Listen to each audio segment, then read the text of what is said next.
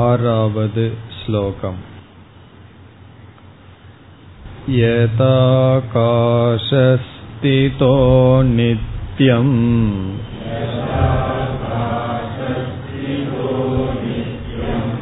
வாயோஸ் சர்வத்ர கோமஹான்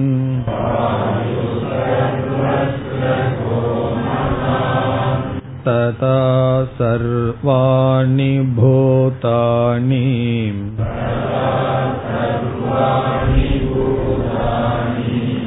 மத்ஸ்தானீத்யுபதாரய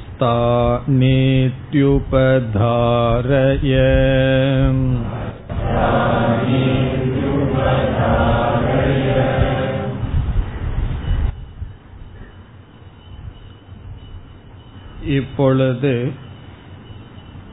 பார்த்து வருகின்ற ஸ்லோகங்களில் பகவான் ஈஸ்வரனுக்கும் ஜெகத்துக்கும் உள்ள சம்பந்தத்தை பேசி வருகின்றார், அல்லது ஈஸ்வரனுடைய சொரூபத்தை வர்ணித்து வருகின்றார். இந்த உலகத்திற்கும் இறைவனுக்கும் உள்ள சம்பந்தத்தை மூன்று வாக்கியங்கள் மூலமாக, மூன்று படிகள் மூலமாக பகவான் சென்ற இரண்டு ஸ்லோகங்களில் விளக்கினார். அதை நாம் உதாரணத்தின் மூலமாக பார்த்தோம். களிமண் பானை இந்த இரண்டுக்கும் உள்ள சம்பந்தத்தை மூன்று படியாக பார்த்தோம். முதலில் களிமண் கூறுகின்றது, அனைத்து பானைகளும் என்னிடத்தில் இருக்கின்றது. இரண்டாவது களிமண் கூறுகின்றது, நான் பானைகளிடத்தில் இல்லை, அதாவது பானைகள் என்னை சார்ந்திருக்கிறது. பிறகு பானையை சார்ந்து நான் இல்லை, உண்மையில் நான் தான் இருக்கின்றேன், எனக்கு அப்பாற்பட்டு இரண்டாவது பொருளாக பானை என்று ஒன்று இல்லை. ஆகவே மூன்றாவது வாக்கியம் பானையும் என்னை சார்ந்து இல்லை, காரணம் பானை என்ற ஒரு பொருள் இல்லை. முதலில் பானை என்பது சுதந்திரமாக இருப்பதாக அறிமுகப்படுத்தி, இரண்டாவது பானை என்பது சார்ந்துள்ளது என்று சொல்லி, மூன்றாவது பானை என்று ஒன்று உண்மையில் கிடையாது, வெறும் நாம ரூபம் என்று நாம் சென்ற வகுப்பில் பார்த்தோம். அதை பகவான் எப்படி சொன்னார்? மத்ஸ்தானி சர்வபூதானி, எல்லா பூதங்களும் என்னிடத்தில் இருக்கின்றது. அப்படி என்றால் பூதங்கள் என்று ஒன்று இருக்கின்றது, நான் இருக்கின்றேன், அவைகள் என்னிடத்தில் இருப்பதாக பேசினார். இரண்டாவதாக என்ன சொன்னார்? நான் எந்த ஜீவர்களிடத்திலும் அல்லது பூதங்களிடத்திலும் இல்லை, நான் பூதங்களை சார்ந்தில்லை என்று சொல்வதன் மூலமாக இந்த அனைத்து பூதங்களும் சார்ந்திருக்கின்றது, அதற்கென்று சுதந்திரமான சத்தியம் இல்லை என்று சொன்னார். பிறகு உண்மையில் பூதங்கள் இல்லை என்பதை கடைசியில் கூறினார், என்னை சார்ந்தும் பூதங்கள் கிடையாது. முதல் வாக்கியத்திற்கும் மூன்றாவது வாக்கியத்திற்கும் முரண்பாடு இருக்கின்றது. முதல் வாக்கியத்தில் உலகம் இருப்பதாக ஏற்றுக்கொண்டு, இரண்டாவது வாக்கியத்தில் இந்த உலகம் சார்ந்திருப்பதாக கூறி, பிறகு இவைகள் வெறும் தோற்றம் இல்லை என்று பேசினார். பிறகு நாம் ஆறாவது ஸ்லோகத்திற்கு வந்தால், ஈஸ்வரன் அல்லது பிரம்ம தத்துவம் அசங்கம் என்ற தத்துவத்தை விளக்குகின்றார். ஓர் உதாரணம் மூலமாக இந்த தத்துவத்தை பகவான் இங்கு காட்டுகின்றார்.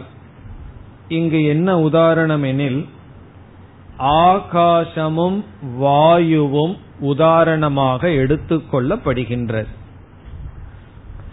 எங்கும் நிறைந்துள்ள ஆகாசத்தில் முழுமையாக வாயுவானது வியாபித்து இருக்கின்றது. இங்கு ஆகாசத்துக்கு உதாரணம் ஈஸ்வரன் அல்லது பிரம்ம. ஈஸ்வரனை அல்லது பிரம்மத்தை பகவான் ஆகாசத்துக்கு உதாரணமாக சொல்லி, பிறகு அகில பிரபஞ்சத்தை வாயுவுக்கு உதாரணமாக சொல்கின்றார். வாயு என்பது, காற்று என்பது இந்த பிரபஞ்சம் அல்லது படைக்கப்பட்ட அனைத்தும். என்ன சொல்கின்றார் என்றால், ஆகாசத்திற்குள் காற்றானது வியாபித்து இருக்கின்றது. காற்றை நாம் எல்லா இடத்திலும் பார்க்கின்றோம். ஆனால் ஆகாசமானது காற்றினால் பாதிக்கப்படுவதில்லை. காற்றானது ஆகாசத்தை அசுத்தப்படுத்தாது. ஆகாசமானது அசங்கமாக இருக்கின்றது. ஆகாசத்தினுடைய ஒரு முக்கியமான தன்மை அசங்கம். அதனுடைய எதனோடும் சம்பந்தப்படாமல் இருக்கின்றது. எப்பொழுது காற்று எங்கோ இருந்து கொண்டு, ஆகாசம் எங்கோ இருந்து கொண்டு சம்பந்தப்படாமல் இல்லை. ஆகாசம் எங்கு இருக்கின்றதோ அங்கு முழுவதும் காற்று வியாபித்த போதிலும் காற்றினால் ஆகாசத்துக்கு எந்த சம்பந்தமோ சங்கமோ தோஷமோ வருவதில்லை. எப்படியோ அப்படி ஈஸ்வரன் அனைத்தையும் வியாபித்த போதிலும் வியாபிக்கப்பட்ட இந்த நாமரூபமான ஜெகத்தினால் பாதிக்கப்படாமல் இருக்கின்றார், அசங்கமாக இருக்கின்றார் என்பது கருத்து.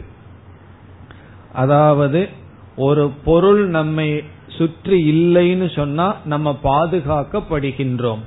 ஒரு பொருள் நம்மிடம் வந்துவிட்டால் நாம் அதோடு சங்கம் வைத்து விடுகின்றோம், சம்பந்தப்பட்டு துயரப்படுகின்றோம். ஆனால் இங்கு என்ன சொல்றார் பகவான், அனைத்தும் என் மீது இருந்தாலும், என் மீது வியாபிக்கப்பட்டிருந்தாலும், ஏற்றி வைக்கப்பட்டிருந்தாலும் நான் அவைகளோடு சங்கமற்றவனாக இருக்கின்றேன். அதைத்தான் கூறுகின்றார். இப்பொழுது ஸ்லோகத்திற்கு செல்வதற்கு முன், இரண்டு பொருள்கள் ஒரே மிக அருகாமையில் இருந்து அதனால் சங்கம் வரக்கூடாது, சேர்க்கை வரக்கூடாது என்றால் அதற்கு இரண்டு நிபந்தனை இருக்கின்றது. இரண்டு சூழ்நிலைகளில் அப்படி வரலாம். முதல் சூழ்நிலை என்னவென்றால், அது மிகவும் சுலபமானது. ஒரு பொருள் உருவத்துடன் கூடியிருக்கின்றது, இனியொரு பொருள் அரூபமாக இருக்கின்றது, உருவமில்லாமல் இருக்கின்றது. இந்த சூழ்நிலையில் ரூபத்துடன் கூடிய பொருள் அரூபத்துடன் கூடிய பொருளும் என்றும் சங்கம் வைக்காது. அரூபமாக இருப்பது ரூபத்தோடு சம்பந்தப்படாது, சங்கம் வைக்காது. அதற்கு உதாரணம் இந்த ஆகாசத்தையே எடுத்துக்கொள்வோம். ஆகாசத்துக்கு ரூபம் இல்லை. ரூபமில்லாத ஆகாசமானது ரூபத்தை உடைய, வாயுவுக்கும் கூட ஒரு விதமான ரூபம் இருக்கின்றது, ஸ்பர்ஷம் என்ற ரூபம் இருக்கின்றது, அல்லது வேறு ஒரு ரூபமுடைய பொருளுடன் சம்பந்தப்படுவதில்லை. எப்பொழுது தனக்குள் ஆகாசமானது அனைத்து வாயுவையும் தனக்குள் சஞ்சரிக்க வைத்தாலும் அரூபமான ஆகாசம் ரூபத்தை உடைய, இந்த இடத்துல ரூபம் என்றால் வடிவம் என்று பொருள் அல்ல, ஸ்பர்ஷம் முதலிய குணங்களையுடைய வாயுவினாலும் அல்லது அக்னி ரூபத்தை உடையது அக்னியினாலோ அல்லது நீரினாலோ பிருத்திவியினாலோ ஆகாசம் சம்பந்தப்படாது. இது ஒரு நிலை. இதை நம்ம எளிமையாக புரிந்து கொள்ள முடியும். இப்ப இதே நிலை பிரம்மத்திடத்திலும் இருக்கின்றது. பிரம்ம அரூபமாக இருக்கின்றது, பரம்பொருளுக்கு எந்த ரூபமும் இல்லை. அப்படி அரூபமான ஞானஸ்வரூபமான சத்ஸ்வரூபமான பிரம்மனிடத்தில் ரூபத்தையுடைய இந்த பிரபஞ்சம் வியாபிக்கப்பட்டால் இந்த பிரபஞ்சத்துடன் பிரம்மத்திற்கு சங்கம் என்பது வராது, சம்பந்தம் என்பது வராது. இனி ஒரே இடத்தில் இரண்டு பொருள்களிலிருந்து சம்பந்தப்படக்கூடாது என்பதற்கு இரண்டாவது நியமம், இதுதான் முக்கியமான நியமம். இந்த இரண்டாவது நியமம் என்னவென்றால், முதல்ல எந்த இடத்துக்கு எதற்கு நியமத்தை சொல்றோம் என்று ஞாபகம் வைக்க வேண்டும். அதாவது இரண்டு வஸ்து, இரண்டு தத்துவம் ஒரே இடத்திலிருந்து ஒன்றுக்கு ஒன்று சம்பந்தம் இல்லை, சம்பந்தப்படக்கூடாது என்றால் அதற்கு இரண்டாவது நியமத்தை பார்க்கின்றோம். அந்த இரண்டாவது நியமம் என்னவென்றால், அந்த இரண்டு பொருளில் ஒரு பொருள் சத்தியமாகவும் இனி ஒரு பொருள் கீழான சத்தியமாக அல்லது மித்யாவாக இருந்தால் ஒரே இடத்தில் இருந்தாலும் சம்பந்தப்படாது.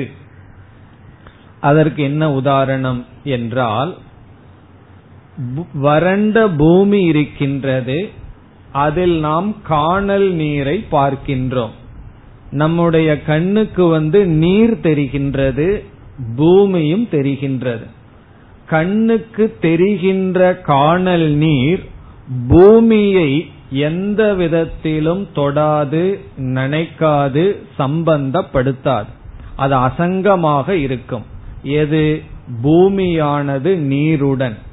எப்படி ஒரே இடத்தில் நீரும் இருக்கின்றது பூமியும் இருக்கின்றது, இருந்தும் ஒன்றுக்கு ஒன்று அசங்கமாக இருக்கின்றதே என்றால் பூமி சத்தியம், நீரானது மித்யா. மித்யா என்றால் லெஸ் ஆர்டர் ஆஃப் ரியாலிட்டி, பூமியை விட கீழான சத்தியம். கீழான சத்தியம்னு ஏன் சொல்றோம்? அது தோற்றத்துக்கு இருக்கிறதுனால அது கீழான சத்தியம். ஆகவே ஒரு பொருள் சத்தியமாக இனியொரு பொருள் பொய்யாக மித்யாவாக இருந்தால் இந்த இரண்டும் ஒரே இடத்தில் இருந்த போதிலும் இரண்டுக்கும் சங்கம் ஏற்படாது. நம்ம கடைசியில என்ன என்ன ஞானத்தை அடைஞ்சா மோட்சம் என்றால், இந்த உலகத்துல இருந்து கொண்டே ஏதோடும் எனக்கு சங்கம் இல்லை, ஏதோடும் எனக்கு பற்று இல்லை என்ற நிலை எப்பொழுது வரும் என்றால், இந்த உலகத்திலிருந்து எவ்வளவு தூரம் போனாலும் வராது. காரணம் என்ன? அந்த உலகத்தை மனசுக்குள்ள சுமந்துட்டே போவதற்கு வாய்ப்பு இருக்கின்றது. ஒரு பொருளில் இருந்து நான் பற்றை அல்லது சங்கத்தை நீக்க வேண்டும் என்றால், அந்த பொருளை அழிக்கிறதுனாலயோ பொருளை பார்க்காததுனாலயோ பொருளிலிருந்து ரொம்ப தூரம் போறதுனாலயோ அது நடைபெறாது. ஒரே ஒரு நிபந்தனை, அந்த பொருள் பொய், வெறும் தோற்றம், அது நிலையற்றது, அது அசத்தியம் என்ற ஞானத்தினால் மட்டும்தான் அசங்கத்தை அடைய முடியும். காரணம் என்ன? உண்மையிலேயே இரண்டு பொருள்கள் இருந்தால் எப்பொழுதும் அசங்கம் என்பது சித்திக்காது. ஆனால் பிரம்மத்திற்கும் ஜெகத்திற்கும் என்றும் அசங்கமாக இருக்கின்றது. காரணம் பிரம்ம சத்தியம், ஜெகத் மித்யா. இந்த கருத்தை தான் இந்த ஸ்லோகத்தில் பகவான் கூறுகிறார். நான் அவ்யக்த மூர்த்தியாக இருந்து கொண்ட அனைத்தையும் வியாபித்தாலும், இந்த உலகத்தையே நான் படைத்தாலும் எந்த சம்பந்தமும் சங்கமும் எனக்கு இல்லை. எதற்கு அசங்கத்தை பற்றி இவ்வளவு முக்கியமாக பேசுகிறீர்கள்ங்கிற சந்தேகம் வரலாம். நம்முடைய எல்லா துயரத்துக்கும் காரணம் சங்கம், சம்பந்தம். ஒரு பொருளோட நம்ம உறவு, சம்பந்தம் வைக்கிறதுனாலதான் எல்லா துயரமும் வருகின்றது. பிறகு எல்லா விதமான இன்பமும் லௌகிக சுகமும் ஒரு பொருளோடு சம்பந்தம் வைப்பதனால் தான் வருகிறது. ஒருவர் வந்து புதிதா எனக்கு ஒரு வாட்ச் கொடுக்கிறாருன்னு வச்சுக்குவோமே, அந்த வாட்ச் வந்து ரொம்ப நல்லா சரியான காலத்தை காட்டுகிறது. உடனே எனக்கு என்ன ஏற்படுகிறது? மகிழ்ச்சி ஏற்படுகிறது. காரணம் என்ன? ஒரு பொருளோடு சங்கம் வருகின்றது. பிறகு என்ன ஆகும்? எந்த எலக்ட்ரானிக் ஐட்டத்துக்கு வாழ்க்கை காலத்தை நிர்ணயிக்கவே முடியாது. அடுத்த நாளே அது கெட்டு விடலாம். அப்பொழுது என்ன வரும்னா, இவ்வளவு ஒரு பொருள் என் பக்கத்துல வந்தது, அது என்னை விட்டு சென்று விட்டது என்ற துயரமும் வரும். ஆகவே லௌகிகமான சுக துக்கங்கள் சங்கத்தினால் தான் வருகின்றது. சில பொருள்கள் வந்தா துக்கம், சில பொருள்கள் சென்று விட்டால் துக்கம். காரணம் என்ன? சம்பந்தம் சங்கம். பகவான் சொல்றார், இந்த அகில பிரபஞ்சத்தையும் நான் தோற்று வைத்தேன், நான் காப்பாற்றி வருகின்றேன், ஆனால் அந்த ஜெகத்துடன் எனக்கு சங்கம் இல்லை, நான் அசங்கமாக இருக்கின்றேன். அதனால பின்னாடி பகவான் சொல்ல போறார், ஆகவே ஈஸ்வரன் முக்தன், நான் என்னைக்கு முக்தனாக இருக்கின்றேன் என்று பிறகு சொல்ல போகின்றார். இப்ப இந்த ஸ்லோகத்தில் பகவான் ஜீவர்கள் என்னிடத்திலிருந்து தோன்றினாலும் இந்த அகில ஜெகத்துக்கு நான் காரணமாக அதிஷ்டானமாக இருந்தாலும் நான் அசங்க ரூபமாக இருக்கின்றேன். அதுதான் ஆறாவது ஸ்லோகத்தின் சாரம். இப்பொழுது ஸ்லோகத்திற்குள் செல்லலாம். முதல் வரியில் பகவான் உதாரணத்தை கொடுக்கின்றார். ஆகாசம் வாயு இந்த உதாரணத்தை பேசுகிறார். யதா என்றால் எவ்விதம், யதா எவ்விதம். இனி கடைசி பகுதிக்கு வருகின்றோம். வாயுஹு சர்வத்ர கஹ மகான். இந்த சொல்லெல்லாம் வாயுவுக்கு லட்சணம். வாயுஹு காற்று, காற்று வாயுகு. இந்த வாயு எங்கு இருக்கின்றது? சர்வத்ர கஹ. கஹ என்றால் கச்சதி இதி கஹஹ, நகர்கிறது. கஹஹ என்றால் கஹ என்றால் நகர்கிறது. அதனாலதான் மலைக்கு அகஹ அப்படின்னு ஒரு பேர். மவுண்டன் வந்து ஒரு இடத்திலிருந்து இனி ஒரு இடத்துக்கு நகராததுனால அகஹ. கஹன நகர்வது. வாயு எங்க நகருது? சர்வத்ர கஹ, எல்லா இடத்திலும் நகர்கின்ற வாயு.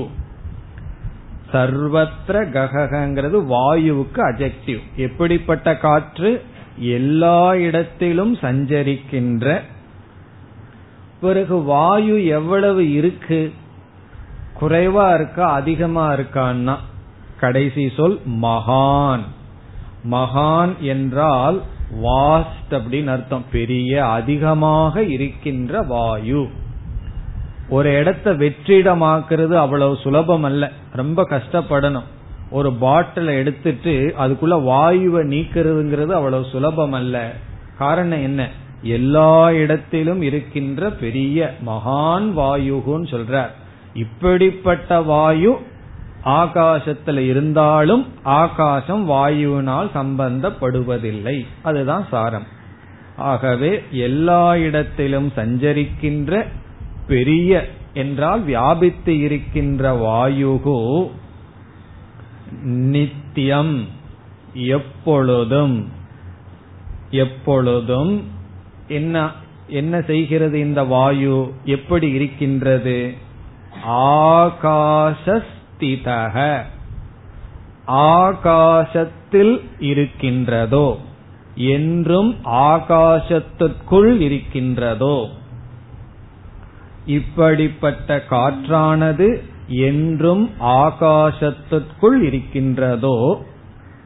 இதிலிருந்து நாம் புரிந்து கொள்ள வேண்டியது, இப்படிப்பட்ட வாயு ஆகாசத்திற்குள் இருந்த போதிலும் ஆகாசமானது வாயுவினால் பந்தப்படுவதில்லை, சம்பந்தப்படுவதில்லை.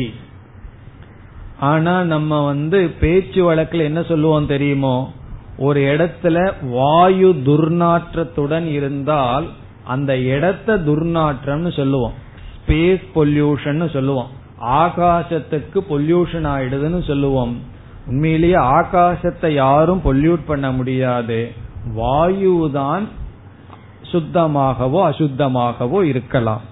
அப்படி ஆகாசத்தில் இருக்கின்றதோ, பிறகு ஒரு வார்த்தையை நம்ம சேர்த்து புரிஞ்சுக்கணும், ஆகாசம் அசங்கமாகவும் இருக்கின்றதோ. பிறகு இரண்டாவது வரி ததா அவ்விதம் சர்வாணி பூதானி எல்லா ஜீவராசிகளும் எல்லா ஜீவராசிகளும் அதுபோல என்ன சொல்றார் பகவான், மத்ஸ்தானி. மத்ஸ்தானி என்றால் என்னை சார்ந்து இருக்கிறது, மத்ஸ்தானி என்னிடத்தில் இருக்கின்றது. காற்று எப்படி ஆகாசத்திற்குள் இருக்கிறதோ அப்படி எல்லா ஜீவராசிகளும் என்னிடத்தில் இருக்கின்றது. ஈதி என்று உபதாரய, கடைசி சொல் உபதாரய என்றால் நீ நன்கு புரிந்துகொள். உபதாரயன மனசுல நன்கு வைத்துக்கொள் என்று அர்ஜுனனிடம் சொல்கின்றார். எல்லா ஜீவராசிகளும் காற்று ஆகாசத்தில் இருப்பதை போல் என்னிடத்தில் இருக்கின்றது. இந்த இடத்துல உதாரணம் சொல்லப்பட்டுள்ளதே தவிர இந்த உதாரணத்தில் எது ஒப்பிடப்படுகிறது என்று சொல்லப்படவில்லை. சில சமயங்கள்ல அப்படி நம்ம பயன்படுத்துவோம், ஒரு பொருளையும் இனியொரு பொருளையும் உதாரணமாக காட்டுவோம், அங்கு என்ன ஒப்பிடப்படுகிறது என்று நாம் சொல்ல மாட்டோம். அதே போல பகவான் இந்த இடத்துல ஆகாசமும் காற்று உதாரணமா சொல்லி அது போல் என்றார். இங்கு என்ன ஒப்பிடப்படுகிறது என்றால் அசங்கத்துவம், சம்பந்தமில்லாமல் இருத்தல் என்ற தன்மை ஒப்பிடப்படுகிறது. உதாரணமா சில பேர் வர்ணிப்பார்கள், உன்னுடைய குரலானது குயிலை போல் இருக்கின்றது என்று சொன்னால், உன்னுடைய குரலும் குயிலும் ஒப்பிடப்பட்டால் இதனுடைய அர்த்தம் என்ன, இனிமை என்ற தன்மையானது நாம் புரிந்து கொள்கின்றோம். இப்ப இனிமைங்கிறத சொல்ல சொல்லாவிட்டாலும் உன்னுடைய குரல் குயிலுக்கு சமம் என்று சொல்வதை போல் இங்கு உதாரணம் மட்டும் பகவான் பேசியுள்ளார். இதிலிருந்து நாம் எடுத்துக்கொள்ள வேண்டிய கருத்து அசங்கத்துவம். உபனிஷத் சொல்லும் அசங்கம்தான் மோக்ஷம் என்று சாஸ்திரம் கூறும், சங்கம்தான் சம்சாரம். வேறொரு இடத்தில் ஒரு ஆசிரியர் சொல்வார் அஸ்பர்ஷ யோக என்று சொல்வார். ஸ்பர்ஷம் என்றால் சங்கம், அஸ்பர்ஷம் என்றால் அசங்கம். இந்த ஆத்ம ஞானத்துக்கே அசங்க யோகம் என்று பெயர். காரணம் என்ன, சங்காத் சங்கத்திலிருந்துதான் அனைத்து துயரமும் வருகின்றது, சம்சாரமும் வருகின்றது. இங்கு பிரம்மஸ்வரூபம் அசங்கம். இனி நாம் அடுத்த ஸ்லோகத்திற்கு செல்லலாம். சர்வபூதானி கௌந்தேய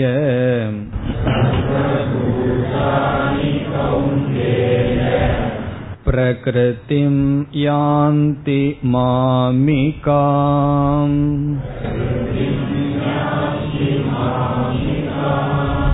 கல்பக்ஷயே புனஸ்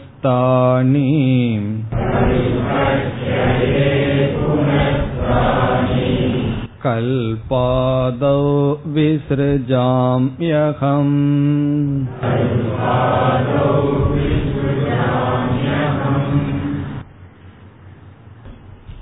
இனிமேல் வருகின்ற ஸ்லோகங்களிலெல்லாம் ஈஸ்வர சுரூபத்தை தான் பகவான் விளக்கி வருகின்றார். இந்த ஸ்லோகத்தில் ஈஸ்வரனுடைய செயல் என்ன என்று பகவான் கூறுகிறார். சில பேர்த்துக்கு சில சந்தேகம் வரும், கடவுள் இப்ப என்ன செய்து கொண்டு இருக்கின்றார், என்ன போல சும்மா இருக்காரா இல்ல ஏதாவது பண்ணிட்டு இருக்காரான்னு சில பேர்த்துக்கு சந்தேகம் வரும். பகவானே சொல்றார், நான் என்ன பண்ணிட்டு இருக்கேன், என்னுடைய டியூட்டி என்னன்னு சொல்றார்.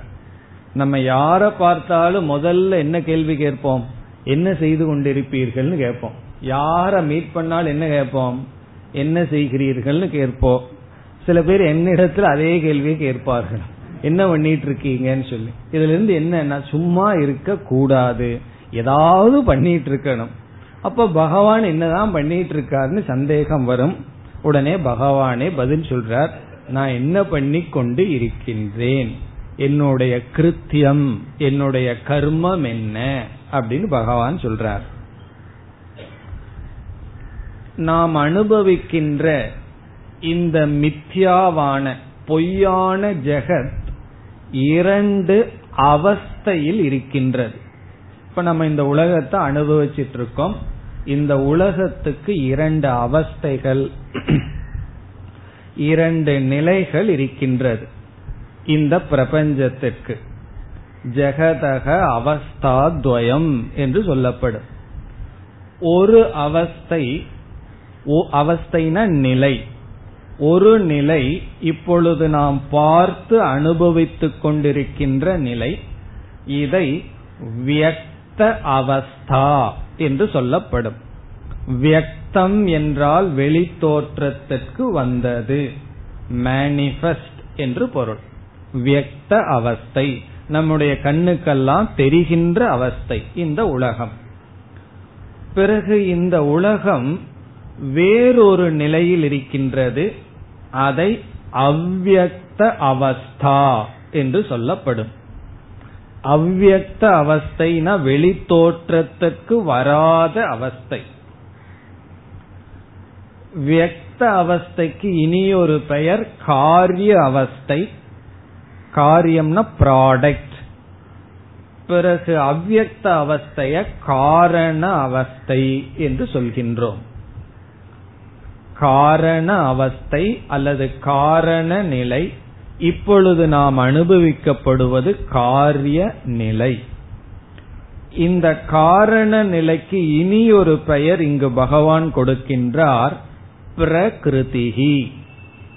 பிரகிருதிஹி என்ற சொல்லை பகவான் இந்த உலகத்தினுடைய காரண நிலையை குறிப்பிடுகின்றார். காரண நிலை காரிய நிலையை புரிந்து கொள்ள மரம் இருக்கின்றது, கிளைகள், இலைகள், பிறகு மலர்கள், இப்படிப்பட்ட மரத்தை வியக்த அவஸ்தைன்னு சொல்றோம்.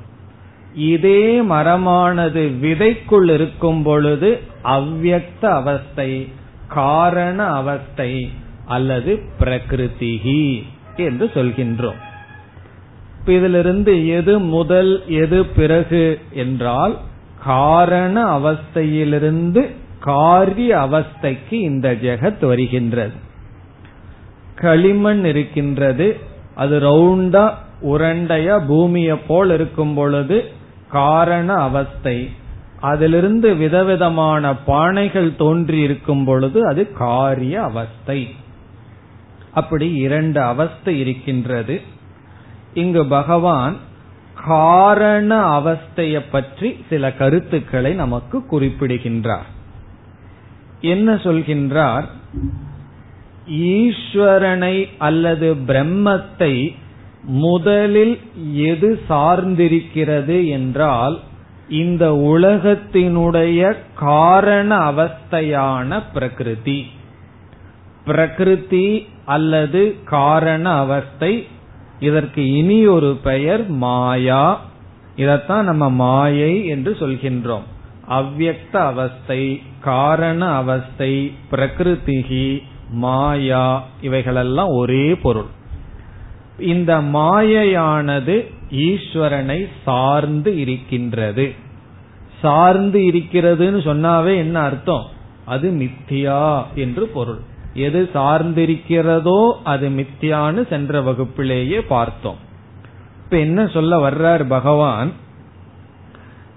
இந்த மாயையானது என்னை சார்ந்து இருக்கின்றது, இந்த மாயையிலிருந்து இந்த உலகம் தோன்றுகிறது, பிறகு மீண்டும் மாயைக்குள் இந்த உலகம் ஒடுங்குகின்றது, பிறகு என்ன ஏற்படுகிறது, மீண்டும் மாயையிலிருந்து உலகம் தோன்றுகிறது, மீண்டும் மாயைக்குள் உலகம் ஒடுங்குகின்றது.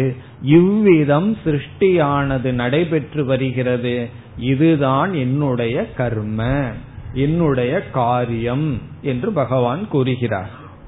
இப்ப நமக்கு உடனே சந்தேகம் வரும், நம்ம ஒரு சின்ன பொருளை சிருஷ்டி பண்ணியே கஷ்டப்பட்டுட்டு இருக்கோம், பெரிய உலகத்தை பகவான் படைச்சு காத்துட்டு இருந்தா அதனால பகவானுக்கு பந்தம் வருமோ என்றால் இரண்டு ஸ்லோகத்துக்கு பிறகு சொல்லுவார், எனக்கு இதனால பந்தம் வராது, அதற்கு என்ன காரணம் என்று பகவான் சொல்ல போகின்றார். இப்ப பகவான் என்ன பண்ணிட்டு இருக்கார், இந்த அனைத்து பிரபஞ்சத்தையும் தோற்று வைத்து பிறகு மாயைக்குள் ஒடுக்குகின்றார்.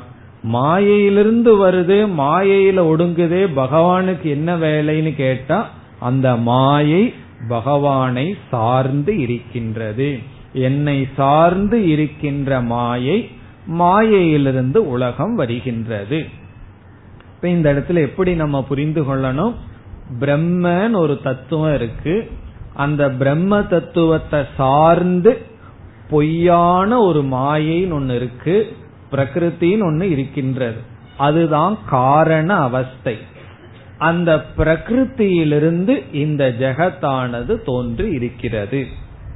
இப்ப நம்ம என்ன பார்க்கிறோம், இந்த உலகத்துல மூன்று குணத்தை பார்க்கிறோம். ஆகவே என்ன முடிவு செய்யறோம், இந்த மூன்று குண உலகத்துல இருந்ததுன்னு சொன்னா இது எதிலிருந்து வந்ததோ அங்கேயும் மூன்று குணம் இருந்தாக வேண்டும்னு சொல்லி மாயைய மூன்று குண வடிவமானதுன்னு சொல்றோம். இப்ப மாயைய முக்குண வடிவம்னு சொல்றோம். பிறகு இந்த உலகத்தை ஜடமா பார்க்கிறோம். ஆகவே பிரகிருதி அல்லது மாயைய ஜடம்னு சொல்றோம். ஆகவே பகவான் சொல்றார், பிரகிருத்தின்னு ஒன்னு இருக்கு, என்ன சார்ந்திருக்கிறது, அது காரண ரூபமானது, அது ஜடமானது, மூன்று குணமானது, அதனுடைய பரிணாமமே இந்த உலகம். நான் என்ன பண்ணிட்டு இருக்கேன், என்ன சார்ந்திருக்கின்ற மாயையினுடைய துணை கொண்டு இந்த உலகத்தை தோற்று வச்சு பிறகு மீண்டும் மாயைக்குள் ஒடுக்கிக் கொண்டிருக்கின்றேன். இதுதான் ஈஸ்வரனுடைய செயல் என்று சொல்கின்றார் பகவான். இப்ப சில பேர்த்துக்கு சந்தேகம் வரும், இதத்தான் பகவான் ஏன் பண்றாருன்னு சொன்னா இதற்கு கேள்வி கேட்க முடியாது. இப்ப எதற்கு இந்த உலகத்தை படைத்தார், இதெல்லாம் எதற்கு அப்படின்னு சொல்லி ஒரு மாணவன் ஒரு சாமியிடம் கேள்வி கேட்டார். உடனே அந்த சாமி சொன்னார், என்ன சொல்றது இதுக்கு, அவன் அந்த பையனை பார்த்து திருப்பி கேட்டார், ஆமா நீ எதுக்கு இந்த கேள்வி என்கிட்ட கேட்கறேன்னு முதல்ல கேட்டார். பையன் என்ன கேட்டான், இந்த உலகத்தை ஏன் பகவான் படைச்சார், இதெல்லாம் எதற்கு அப்படின்னு கேள்வி கேட்டான். இவர் கேட்டார், நான் உன்னிடத்துல ஒரு கேள்வி கேட்கிறேன், நீ பதில் சொல்லு, நீ எதுக்கு இந்த கேள்வியை கேட்டேன்னு. அவன் யோசிச்சு பார்த்தான், நான் சும்மா கேட்டேன் அப்படின்னா பகவான் சும்மா படைச்சாருன்ட்ட. உன்னுடைய கேள்வியை நீ என்ன சொன்ன, சும்மா நீ கேள்வி கேட்கும் போது ஏன் பகவான் சும்மா படைக்க கூடாது. இப்ப இதுல இருந்து அவனே புரிஞ்சுட்டா இந்த கேள்விக்கெல்லாம் பதில் சொல்ல முடியாது. அப்படி பகவான் வந்து சும்மா இதெல்லாம் பண்ணிட்டு இருக்காரு. யாராவது இந்த மாதிரி கேள்வி நம்ம இடத்திலேயோ யார்த்தையாவது கேட்டா முதல்ல ஏன் இந்த கேள்வியை கேட்கறேன்னு கேட்கணும். அவன் என்ன சொல்லுவான், பதிலே சொல்ல முடியாது, சும்மா கேட்டான்பா, பதிலே சும்மா பகவான் செய்தார், அதுதான் பதில். ஆகவே பகவானுடைய காரியம் என்ன, உலகத்தை தோற்று வைக்கிறது, உலகத்தை தனக்குள் எடுத்து கொள்வது, அதுதான் சொல்றார். இப்பொழுது ஸ்லோகத்திற்குள் செல்லலாம். சர்வபூதானி கௌந்தேய, கௌந்தேய என்று அர்ஜுனனை அழைக்கின்றார். ஹே அர்ஜுனா, ஹே கௌந்தேய, சர்வபூதானி எல்லா பூதங்களும். இந்த இடத்துல சர்வபூதானினா எல்லா ஜீவராசிகளும், ஜெகத் பிரபஞ்சம் அனைத்தும் என்று பொருள். வெளித்தோற்றத்திற்கு வந்த அனைத்தும் சர்வபூதானி பிரகிருதிம் யாந்தி, பிரகிருதியை அடைகிறது. பிரகிருதி என்றால் காரண ரூபத்தை அல்லது மாயையை அடைகிறது. எல்லா ஜீவர்களும் எல்லா பூதங்களும் அனைத்து படைப்பும் பிரகிருதிம் யாந்தி, பிரகிருதியை அடைகிறது. இந்த பிரகிருதிக்கு ஒரு லட்சணம் சொல்ற. இது எப்படிப்பட்ட பிரகிருதி?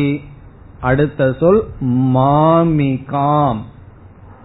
மாமிகாம் என்றால் என்னை சார்ந்த. மாம் என்றால் என்னை, மாமிகாம் என்றால் என்னை சார்ந்த,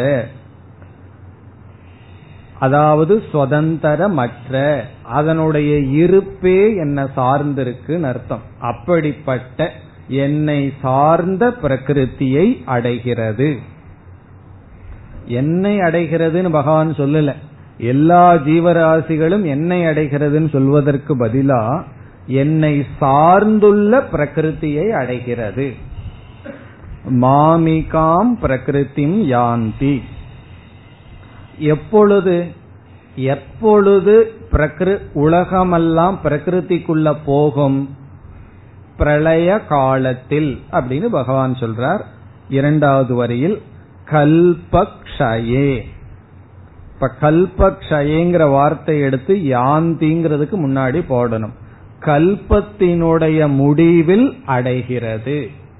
ஒரு கல்பம் முடிஞ்ச உடனே இனி சிருஷ்டி போதுன்னு பகவான் முடிவு பண்ணிட்டார். அப்பொழுது இந்த ஜெகத்தானது காரண ரூபத்தை அடைகிறது. இது எப்ப கல்ப முடியுதுங்கிறதெல்லாம் நமக்கு தெரியாது. ஒவ்வொருத்தரும் ஒவ்வொரு தேதியை சொல்லிட்டு வருவார்கள், அதெல்லாம் நமக்கு தெரியாது.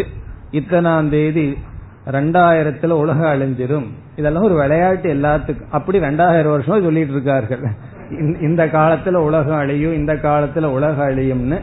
அதெல்லாம் பகவானுக்கு தான் தெரியும் எப்ப அழியும் என்னங்கறதெல்லாம். ஆனா நமக்கு கண்டிப்பா பயம் வேண்டாம். காரணம் என்ன? அதுக்குள்ள நம்ம போயிருவோம். உலகம் அழியறதுக்குள்ள எத்தனை முறை பிறந்து அழிய போறோம்னு நமக்கு தெரியல. அல்லது நம்ம தான் படிச்சுட்டு இருக்கிறோமே, முக்தியுமே நம்ம அடைஞ்சிருக்கிற வாய்ப்பு இருக்கு. ஆகவே காலத்தை பகவானுக்கு தான் தெரியும். கல்பக்ஷயே, ஒரு கல்பம் முடியும் பொழுது அது பகவானுக்கு டயர்ட் ஆகணும், போதும் இனி இவங்களை எல்லாம் நிறுத்தி வைப்போம் கொஞ்ச நாள்னு சொல்லி. அப்படி பகவானுக்கு எப்பொழுது கல்பம் முடியுதோ அப்ப என்ன செய்யறாராம்? எல்லா பூதங்களையும் எல்லா சிருஷ்டியையும் தன்னுடைய பிரகிருதிக்குள் எடுத்து கொள்கின்றார். பிறகு என்ன பண்றார்? பகவான் ஓய்வெடுப்பார். எவ்வளவு காலம் இந்த உலகத்துல சிருஷ்டிய விட்டாரோ அவ்வளவு காலம் ஓய்வெடுத்ததற்கு பிறகு புனக, அடுத்த சொல் மீண்டும், புனக மீண்டும். தானி என்றால் அந்த பூதங்களை, அந்த உயிரினங்களை. தானி கல்பாதவ், தானின அவைகளை, அவைகளைன இந்த உலகங்களை.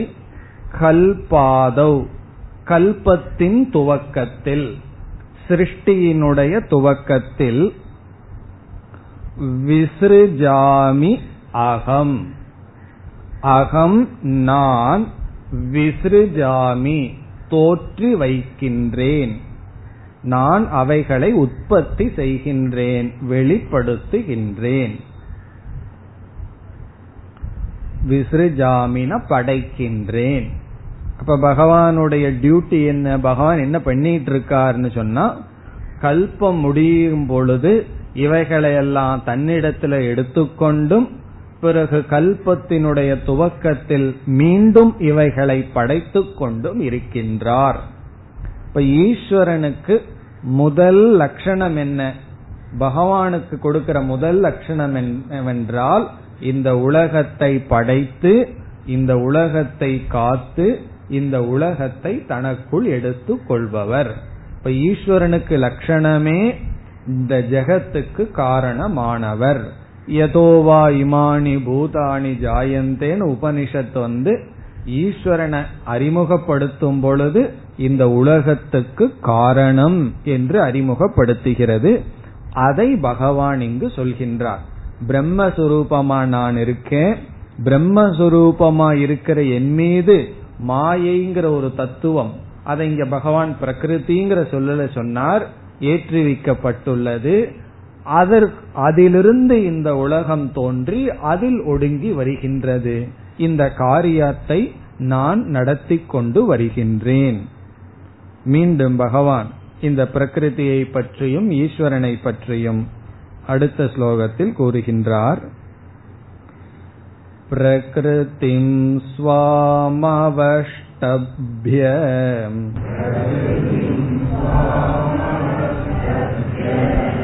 விஸ்ருஜாமி புனஃப் புனஃ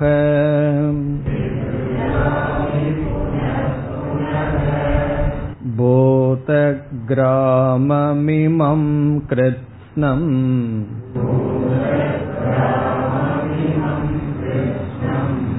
அவசம் பிரகிருதேர் வசாத்.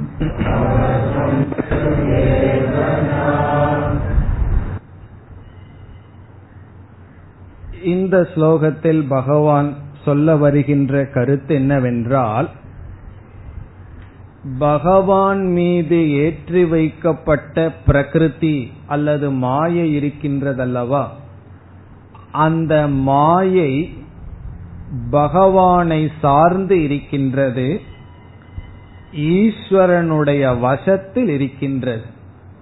மாயை ஈஸ்வரனுடைய வசத்தில் இருக்கின்றது என்றும், பிறகு மாயையிலிருந்து தோன்றிய பூதங்கள் இருக்கின்றதல்லவா, குறிப்பாக ஜீவராசிகள், அந்த ஜீவராசிகள் மாயையினுடைய வசத்தில் இருக்கிறார்கள் என்று பகவான் இங்கு கூறுகிறார்.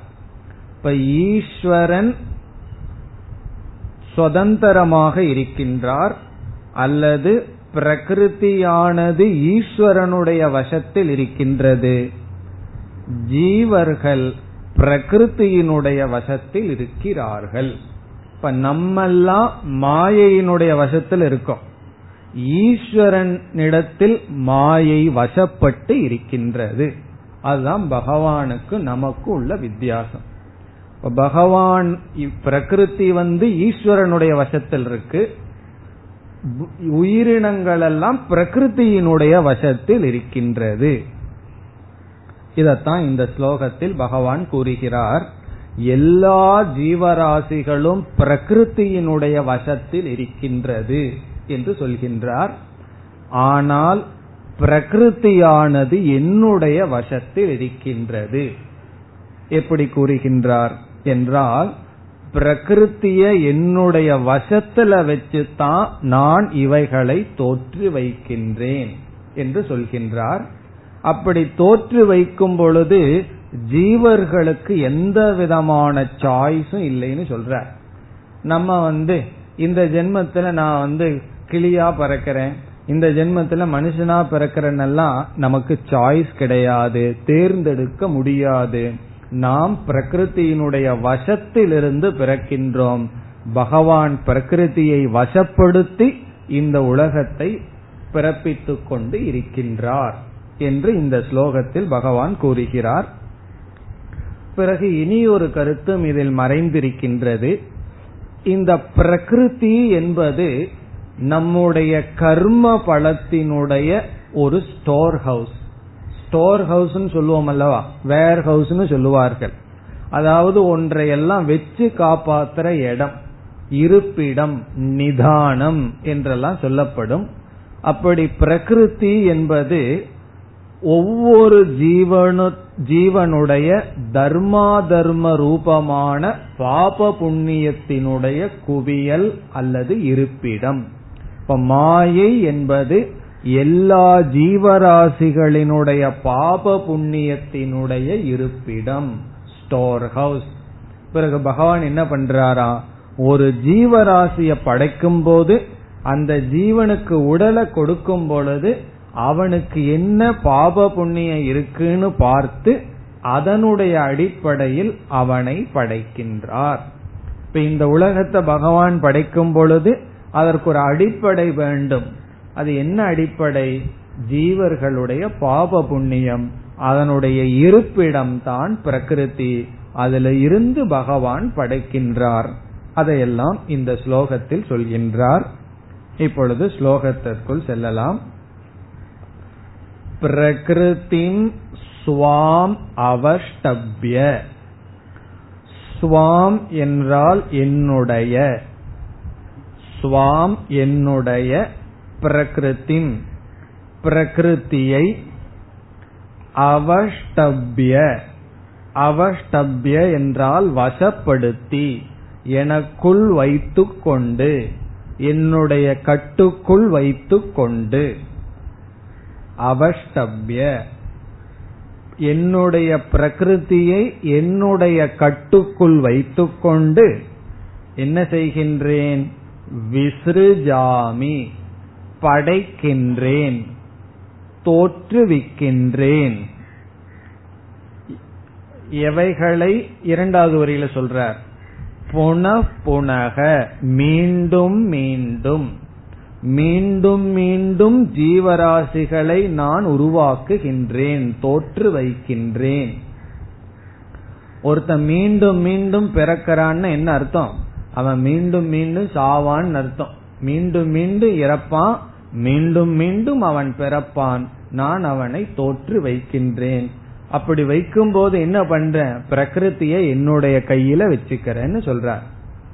காரணம் என்னன்னு சொன்னா, பிரகிருதிக்கு ரெண்டு குணம் இருக்கு, மாயைக்கு ரெண்டு குணம், ஒன்று ஆவரண சக்தி, இனி ஒன்று விக்ஷேப சக்தின்னு சொல்லி. ஆவரணம்னா மறைக்கின்ற சக்தி, விக்ஷேபம்னா ஒன்றை உருவாக்குகின்ற சக்தி. இப்ப பகவான் வந்து பிரகிருதிய என்னுடைய வசத்துல வச்சிருக்குன்னு சொல்லும் பொழுது, பிரகிருத்தியினுடைய ஆவரண சக்தியானது வேலை செய்யாது. பிரகிருத்தியினுடைய ஆவரண சக்தியான மறைத்தல் வந்து வேலை செய்யாது. இப்ப ஈஸ்வரனுக்கு கீழே மாயை வரும் பொழுது, மாயை ஈஸ்வரனுக்கு தன்னுடைய சொரூபத்தை மறைக்காது. இப்ப ஈஸ்வரன் என்ன புரிஞ்சுக்குவார், மாயையோடு அவர் இருந்தாலும் இந்த மாயை நான் வேறு, நான் பிரம்மஸ்வரூபம்னு புரிஞ்சுக்குவார்.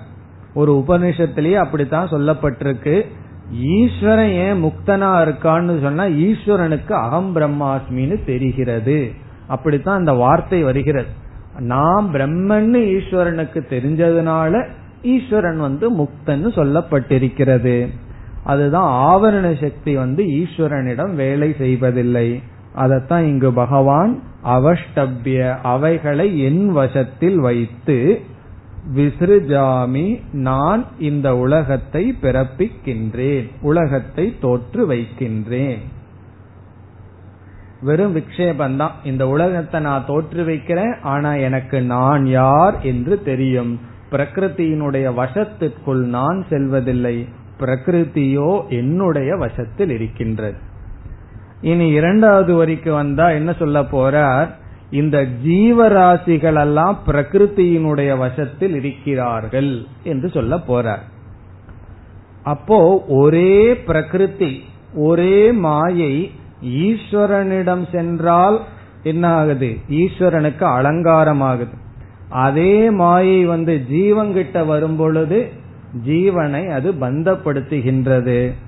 அதற்கு என்ன உதாரணம்னு சொன்னா, போலீஸ் இருக்கிறார்கள், ஒரு திருடனை சுத்தி பத்து போலீஸ் இருந்ததுன்னு வச்சுக்கோமே, அது என்னன்னா அந்த பத்து போலீஸும் திருடனை பந்தப்படுத்துவார்கள், அவனை இஷ்டத்துக்கு ஓட விடமாட்டார்கள். ஒரு மினிஸ்டர் சுத்தியும் பத்து போலீஸ் இருந்ததுன்னு வச்சுக்குவோமே, அந்த பத்து போலீஸ் அந்த மினிஸ்டருக்கு என்னன்னா பாதுகாப்பு கொடுப்பார்கள். தன்னை சுத்தி அதிக போலீஸ் இருக்கு இருக்கு அவருக்கு ஒரு பெரிய மதிப்பு. ஏன்னா சீஃப் மினிஸ்டர்னா முப்பது போலீஸ் இருக்கும், அதிக பாதுகாப்பு. சாதாரண மினிஸ்டர்னா ஒரு நாலு பேர் இருப்பார்கள். அதுல பிரைம் மினிஸ்டர்னா அவரை சுத்தியும் போலீ போலீஸுக்கு பொதுவா பூனைகளே இருக்கும், ப்ளூ ஏதாவது கேட்டுன்னு எல்லாம் சொல்கிறார்கள் அல்லவா, அப்படி இவ்வளவு இருக்கும். இது எதை குறிக்குதுன்னா, இவ்வளவு பேரு போலீஸ் சுத்தி இருந்தா அந்த மினிஸ்டருக்கு வந்து என்ன கிடைக்கின்றது, பெருமை கிடைக்குது, அவர்களுக்கு அலங்காரம் ஆகின்றது. ஒரு திருடனை சுத்தியும் பத்து போலீஸ் இருந்தா அது என்னன்னா அது அலங்காரம் அல்ல, அதிக போலீஸ் இருக்க இருக்க அது அலங்கோலம் தான். அதேதான் இந்த போலீஸ் தான் மாயை. பகவான் கிட்ட போகும்போது அலங்காரம் ஆகுது, நம்மிடத்துல வரும்போது என்ன ஆகுதுன்னா பந்தப்படுத்துகிறது. பிறகு நாமளும் பகவானிடத்துல என்ன ஞானம் இருக்கோ அதை அடைஞ்சிட்டோம்னு வச்சுக்குவோமே, பிறகு என்ன ஆகும், இந்த பிரபஞ்சமே நந்தவனம்னு சொல்லி பாடுவார்கள். இது ஒரு நந்தவனமா, எப்பொழுதுனா பகவானுக்கு என்ன ஞானத்தை வச்சிருக்காரோ அந்த ஞானத்தை அடைந்து விட்டால், அப்படி இரண்டாவது வரையில் என்ன சொல்ல போறார், பிரகிருதி வந்து ஜீவனை பந்தப்படுத்துகிறது, எனக்கு கட்டுப்பட்டு இருக்கின்றது. இனி இரண்டாவது வரைக்கு செல்லலாம். பூத கிராமம் இமம் கிருத்ஸ்னம். பூத கிராமம், இந்த இடத்துல கிராமம் என்றால் சமூகம், அனைத்தும் அனைத்தும் அர்த்தம். பூத கிராமம்னா பூத கூட்டங்கள். பூதம்னா பூதம் பேய் பிசாசுன்னு பொருள் அல்ல, பூதம்னா உயிரினங்கள், கிராமம்னா உயிரின கூட்டங்கள், எல்லா ஜீவராசிகள் அர்த்தம். இமம்னா இந்த கண்ணுக்கு முன்னாடி இருக்கின்ற இந்த எல்லா ஜீவராசிகள். மீண்டும் சொல்றார் கிருத்ஸ்னம். கிருத்ஸ்னம்னா வித்தவுட் எக்ஸப்ஷன், விதிவிலக்கு இல்லாமல் அனைத்தும். கிருத்ஸ்னம்ங்கிற சொல்லுக்கு சர்வம் அர்த்தம், அனைத்தும். கிராமம்ங்கிற சொல்லுக்கு கூட்டம், இந்த அனைத்து ஜீவ கூட்டங்களை அப்படின்னு அர்த்தம். இந்த இமம்னா இந்த, கிருத்ஸ்னம்னா அனைத்து, பூத கிராமம்னா ஜீவராசிகள். கூட்டத்தை தான் சமஸ்கிருதத்துல ராசி அப்படின்னு சொல்றது.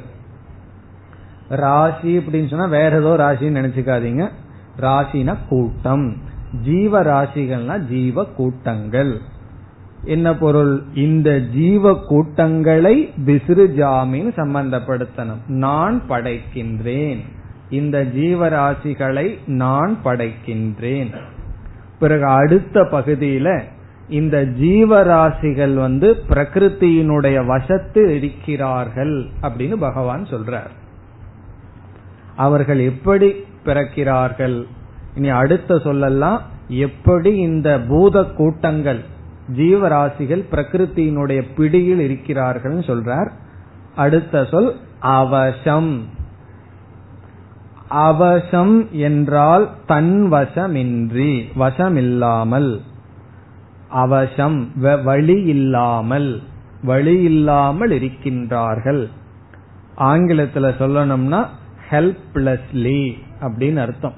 ஹெல்ப்லெஸ்னு சில சமயம் சொல்றோம் அல்லவா, வேற கதியே இல்ல வழியே இல்லைன்னு சொல்லி, அப்படி வேறு வழி இல்லாமல் அவர்கள் பிறக்கிறார்கள், அவர்கள் தோன்றுகிறார்கள், வழியில்லாத ஜீவர்கள் அர்த்தம்.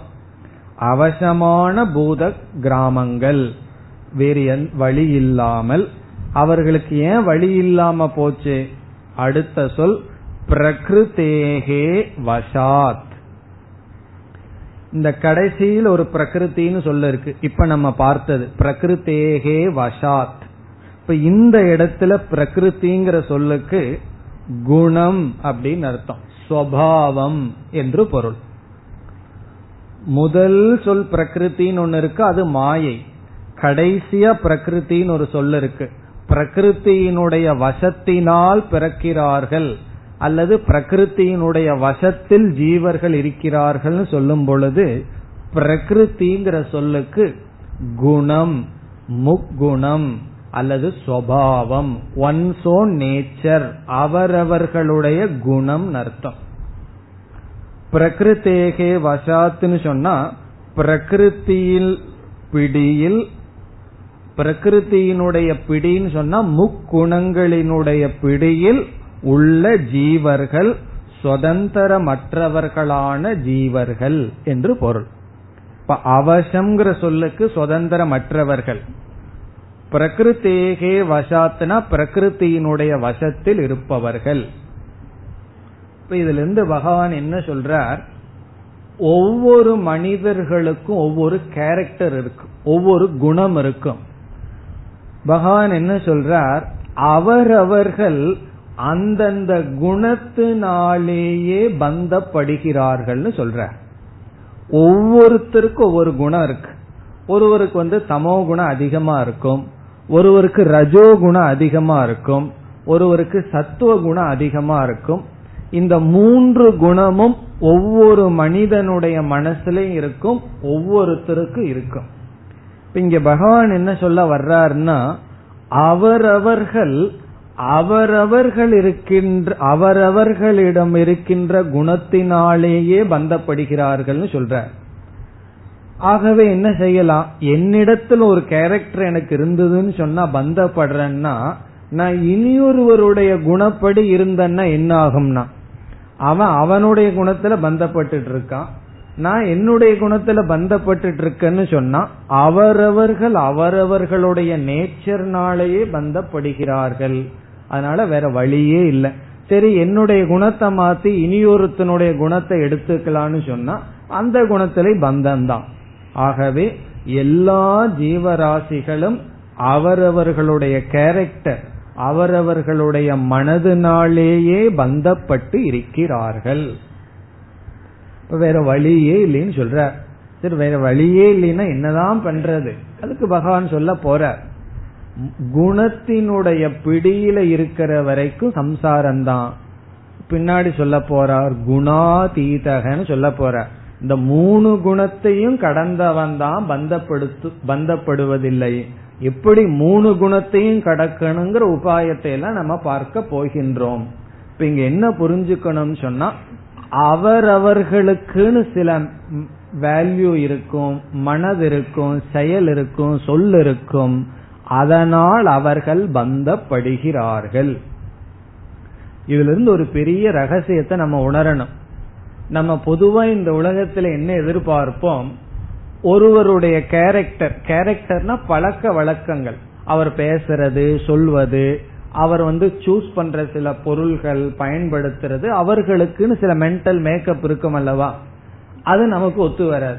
கண்டிப்பா யாராவது சேர்ந்து இருந்தோம்னு சொன்னா அது கண்டிப்பா ஒத்து வராது. ஏன்னா நமக்குன்னு சில லைக்ஸ் அண்ட் டிஸ்லைக், அவர்களுக்குன்னு சில வெறுப்பு வெறுப்பு இருக்கும்.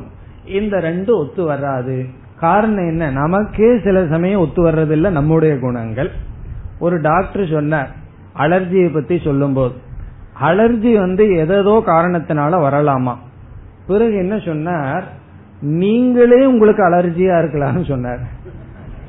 உங்க உடம்புல இருக்கிற சிஸ்டமே உங்களுக்கு அலர்ஜியை கொடுக்கலாம். வெளியே இருந்து தூசு வந்து நமக்கு அலர்ஜியை கொடுத்ததுன்னா தூசு இல்லாத இடத்துல போய் உட்காரலாம். தூசு இல்லாத இடத்துல உட்கார்றது கஷ்டம், அப்படியே உட்காரலாம். ஆனா என்ன சொல்றார், நம்முடைய உடம்புல இருக்கிற சில சிஸ்டமே நமக்கு அலர்ஜி ஆயிட்டு என்ன பண்றதுன்னா ஒன்னும் செய்ய முடியாது. அதே போல ஒவ்வொருவருடைய குணமும் அது அவர்களே ஹெல்ப்லெஸ்ஸா, வேற வழி இல்லாம அப்படி நடந்து கொள்கிறார்கள். இப்போ ஒருவருக்கு வந்து இட்லி பிடிக்குதுன்னு சொன்னா வேற வழி இல்லாம அது அவர்களுக்கு பிடிச்சிருக்கு, அதுல சாய்ஸ் அவர்களுக்கு கிடையாது. அப்படி ஒவ்வொருவரும் அவரவர்களுடைய குணத்துல அவர்களே பந்தப்பட்டு இருக்கும் பொழுது நம்ம என்ன நினைக்கிறோம், அவர் குணத்தை மாத்திக்கணும், அவருடைய வேல்யூ பேட்டர்னை அவர் மாத்திக்கணும்னு நம்ம நினைக்கிறோம். நம்ம நினைச்சா அது சித்திக்குமா? அவரே வேற வழி இல்லாம அந்த குணத்தில் இருக்கும் பொழுது நம்ம யார் வந்து அவரை மாத்திக்க சொல்றது? அது அவர்னாலேயே மாத்திக்க முடியாது, அல்லது அவர் நம்மையே மாத்த முடியாது. நம்மைய மாத்த முயற்சி பண்ணாருன்னா அவர் தோல்வி அடைவார், அவரை மாத்த நம்ம முயற்சி பண்ணா நம்ம தோல்வி அடைவோம். ஆகவே இதுல இருந்து என்ன புரிஞ்சுக்கணும்னா, இந்த உலகத்துல யார் யார் எப்படி எப்படி இருக்கிறார்களோ அவர்களை அப்படி அப்படியே விடுறதுதான் புத்திசாலித்தனம். அவர்களை மாத்தணும்னு நம்ம நினைச்சோம், பகவான் நம்மைய மாத்திடுவார். எப்படி மாத்துவார்? மாத்த முடியாதுங்கிற அறிவை கொடுத்து மாற்றி விடுவார். அப்படி அறிவு வரல அப்படின்னா கஷ்டப்பட்டு இருப்போம். யாரும் யாரையும் மாற்ற முடியாது. காரணம் என்ன, அவரவர்கள் அவரவர்களுடைய பிரகிருத்தியினால் வசப்பட்டு வேறு வசமின்றி செயல்பட்டு வருகின்றார்கள். அதுதான் இங்க பகவான் சொல்றார், மாயை முக்குண வடிவமானது மூன்று குண வடிவமான மாயையிலிருந்து இந்த உலகம் தோன்றியிருக்கு. இந்த உலகமே முக்குண வடிவம். ஒவ்வொருவருடைய அந்தக்கரணமும் மூன்று குணத்தினுடைய வடிவம். அவரவர்கள் அவரவர்களுடைய குணத்திலேயே கட்டுப்பட்டு இருக்கிறார்கள். இப்ப நான் என்னுடைய பிரகிருதியில கட்டுப்பட்டிருக்கேன்னு வேற பிரகிருதிய மாத்திக்கலான்னா அது என்னுடைய பிரகிருதி ஆயிட்டா பிறகு அதனாலேயே கட்டுப்படுகின்றார்கள். ஆகவே எந்த ஜீவராசிகளும் சுதந்திரமாக இல்லை, அவர்கள் அவர்களுடைய மனதினாலேயே அவர்களினாலேயே கட்டுப்பட்டு இருக்கிறார்கள். இது ஒரு பெரிய ரகசியம். நம்ம என்ன நினைச்சிட்டு இருக்கோம், என்ன வந்து வேற யாரோ கட்டுப்படுத்துகிறார்கள், அவன்தான் என்ன கண்ட்ரோல் பண்றான், எனக்கு மற்றவர்கள் சுதந்திரம் கொடுப்பதில்லைன்னு நினைச்சிட்டு இருக்கோம்.